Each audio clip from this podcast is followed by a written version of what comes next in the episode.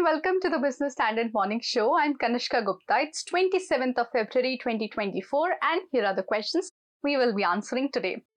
What is attracting big players to the paint industry? Can liberalized FDI make India a space superpower? Will Bitcoin extend its rally post the halving effect? And Bitcoin halving 2024, how does it work? India's paint industry is on the cusp of a churn. Entry of three new players, which includes Aditya Birla Group, is set to intensify competition in the sector, where top five players have cornered 90% of the organized market. But exactly what is drawing big players to the paint industry? Abhijit Kumar and Shivam Tyagi look for answers.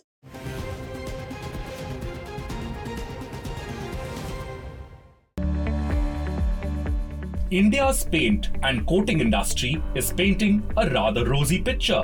Buoyed by the country's impressive growth, the industry is expected to grow to $15.4 billion by 2029 from the current $9.6 billion.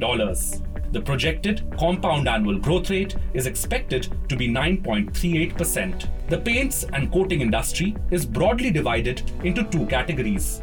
One is the architectural segment, and the other is industrial segment.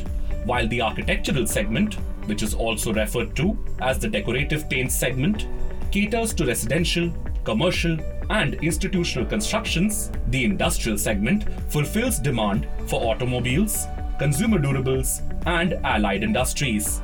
Both the sectors are seeing impressive growth, but the competition is more intense in the architectural segment, which accounts for around 70% of the paint consumption on a volume basis.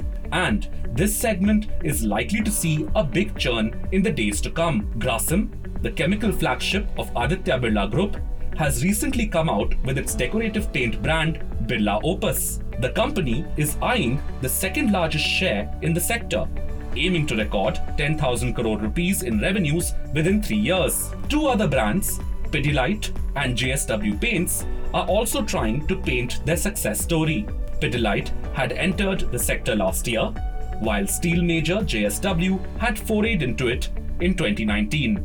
But what's attracting big players to the paints industry?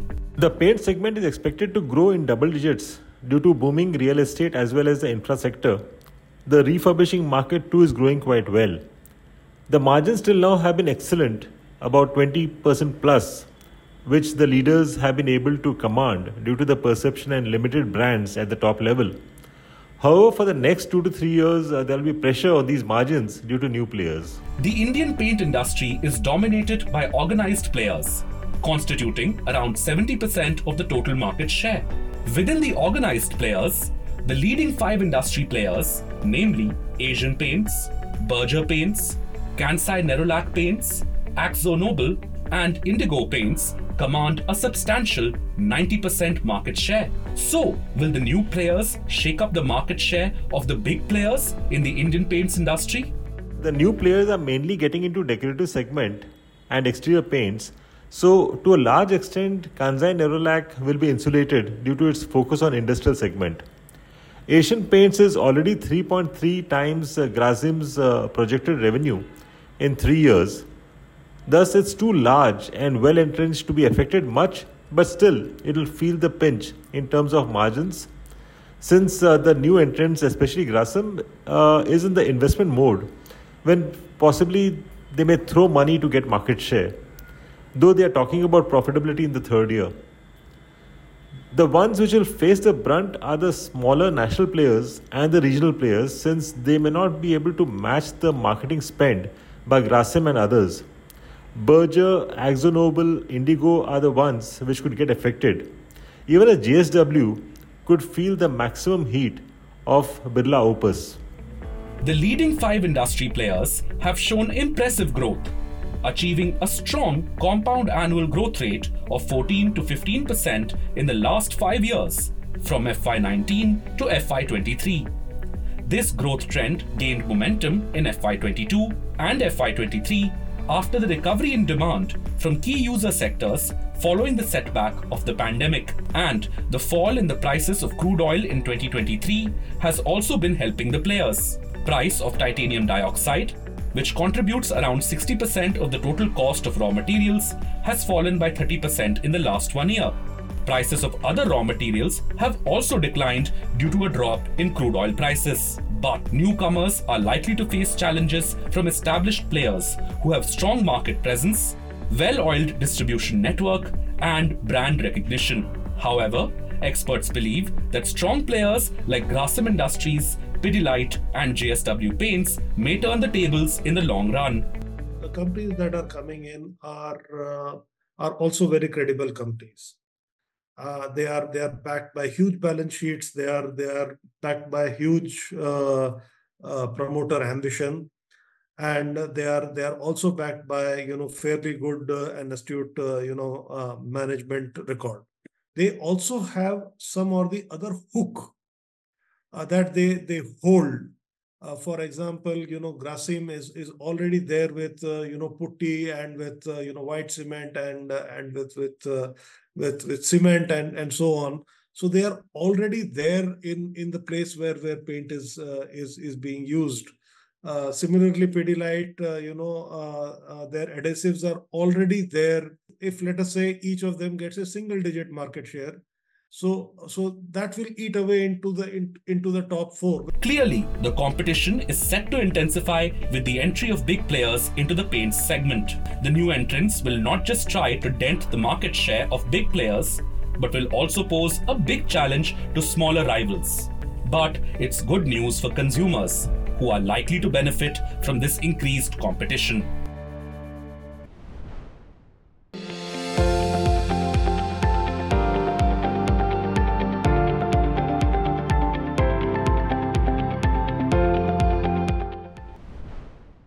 Stock of Asian Paints fell by over 5% on Monday after Hong Kong-based brokerage CLSA downgraded it, saying that stiff competition may take a toll on the paint maker's near-term growth and margin. Moving on, like India's paint industry, its space sector too is painting a promising picture. The government recently amended the FDI rules, allowing up to 100% investment through 3 categories. So, will it make India a space superpower? Shivam Tyagi finds out.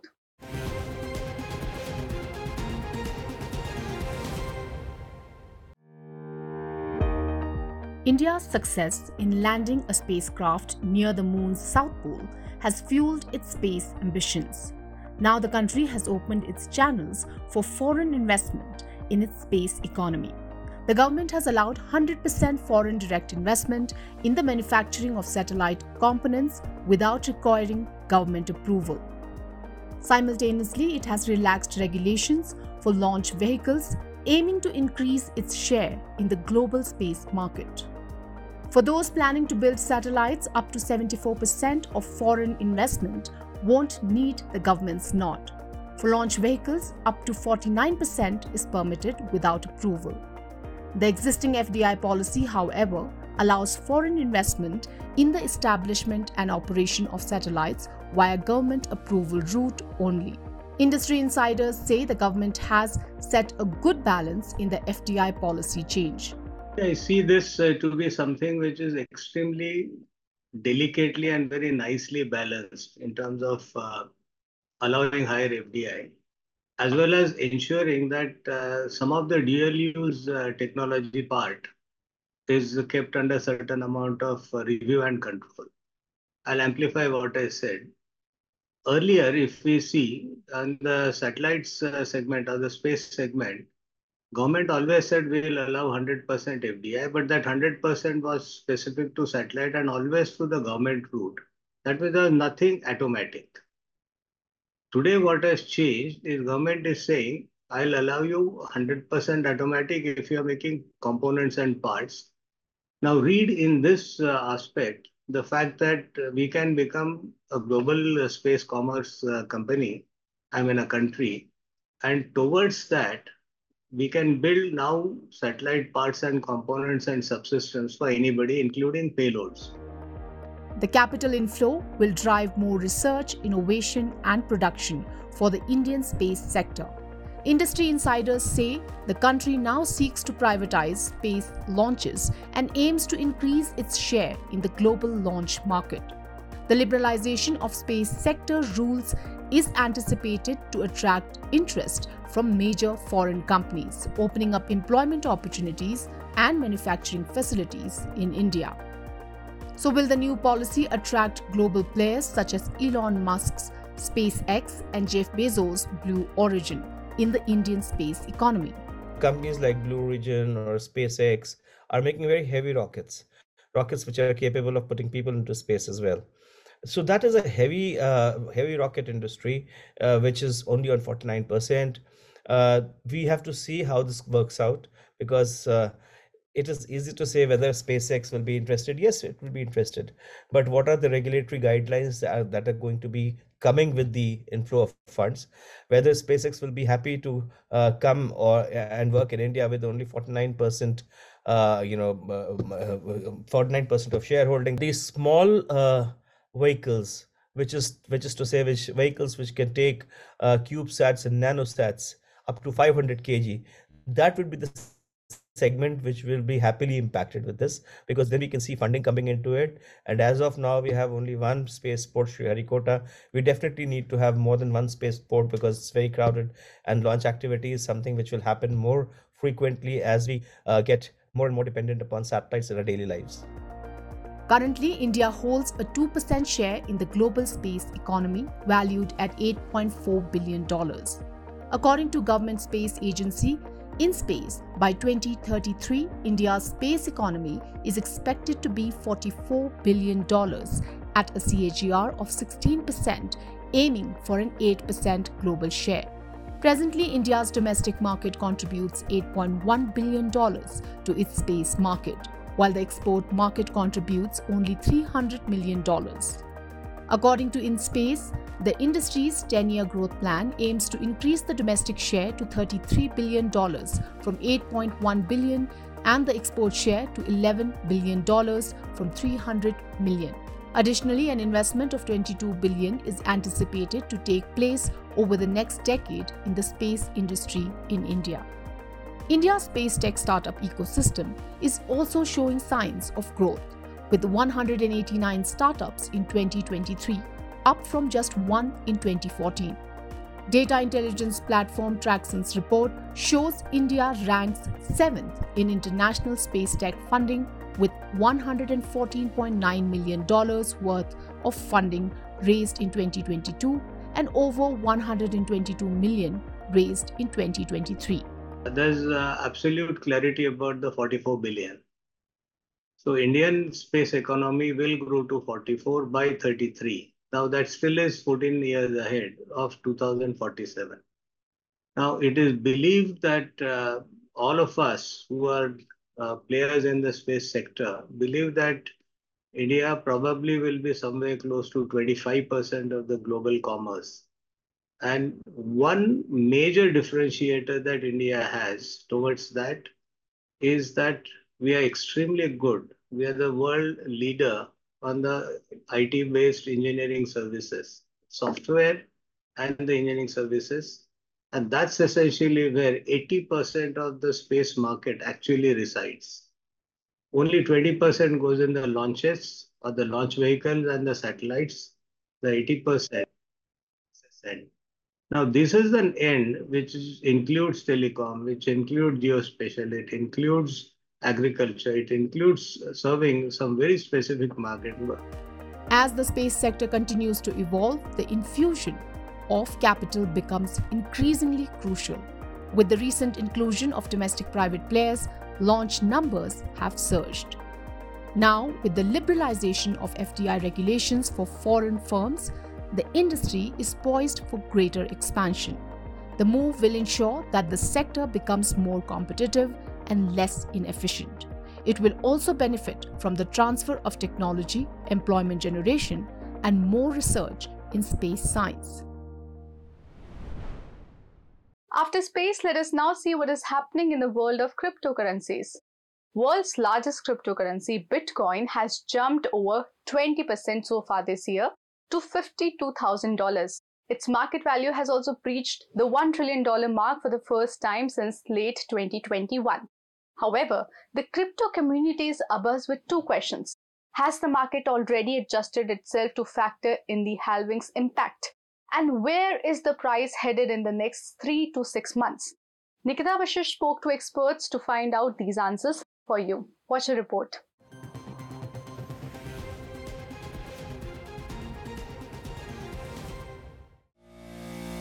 Cryptoverse is buzzing again as Bitcoin, one of the leading cryptocurrencies, continues its remarkable ascent. Over the past 1 year, the currency has more than doubled in value to reach the $50,000 milestone earlier this month. Its market capitalization is firmly above the $1 trillion mark, having surged over 20% in 2024 alone. The rally in the currency's price, which has been driven by the approval of spot exchange traded funds or ETFs in the US, has come ahead of the famous halving event. The total circulating supply of Bitcoin is capped at 21 million, and there will be only 21 million Bitcoins that will be ever created. Halving was a defined rule in the Bitcoin protocol, which basically means that the amount of Bitcoin which are getting generated on a daily basis at every block get reduced by half every 4 years. With the continuous increased demand, both in the retail segment and the institutional segment post the ETF approval, and the anticipated supply shock which we will see post halving, I would not be surprised if Bitcoin sees a further surge of 20 to 50% before the halving event. Bitcoin's halving marks a change in the rewards miners receive for creating new blocks on the network. The next halving will likely occur in mid-April 2024 and will see miners' reward drop to 3.125 Bitcoin from 6.25 Bitcoin at present. Bitcoin last underwent a halving event in May 2020. Back then, the cryptocurrency's price surged from around $6,900 on April 11, 2020 to over $8,800 at the time of the event itself. It extended its climb to reach $49,500 by May 2021. A similar pattern emerged during the previous halvings in 2012 and 2016. So, will the history repeat itself? According to analysts at Bernstein, Bitcoin could touch $150,000 by mid-2025. Those at Skybridge Capital, meanwhile, forecast Bitcoin's value at $200,000 by July 2025. Against this backdrop, how should investors position themselves? If you're a long-term investor, you can use opportunities of any kind of price dips to strengthen your position. If you're a short-term trader, I would say you be ready for a lot of volatility. Don't take leveraged positions. That said, while sector participants say investors should hold ultra-long-term positions in Bitcoin to benefit from the bull cycles, regulators call it unsuitable for payment or investment, leaving it open to speculative bets. Today, on 27th February, global cues and primary market action will guide the markets. He's making plans for an early retirement. Business Standard. Do you want to know more about Bitcoin halving? Well, in our explainer segment, Shivam Tyagi breaks it down for you. What is this event all about? How does it work? Find everything about this event in our next segment.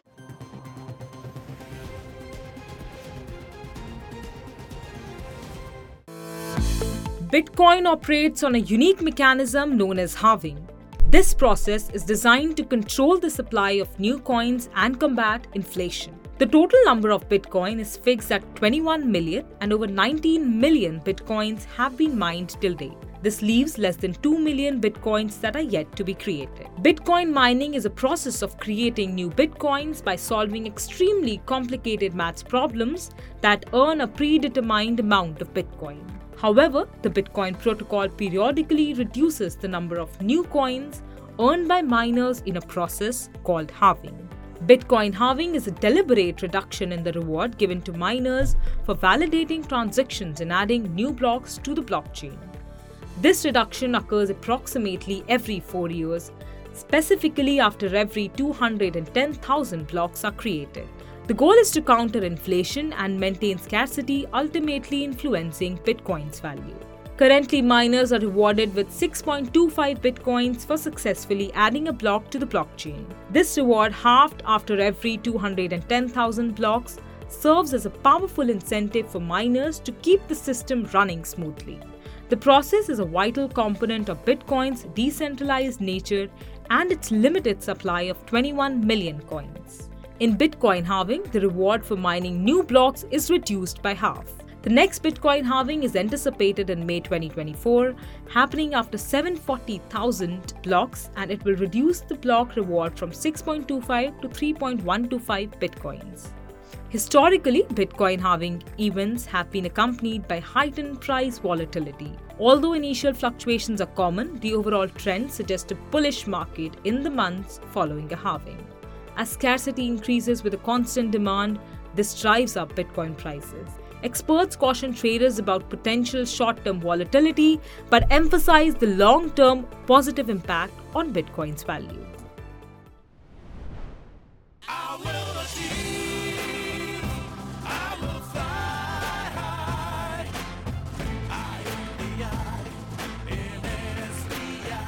I'm backed by the nation's trusted bank, SBI, the banker to every Indian.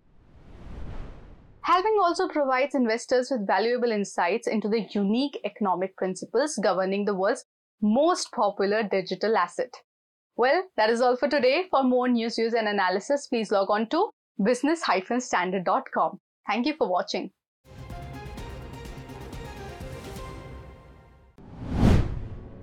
For more news, views and updates, subscribe to Business Standard on Google Podcast, Apple Podcast and Spotify. Also follow us on YouTube, Vimeo, Instagram, Twitter, Facebook and LinkedIn.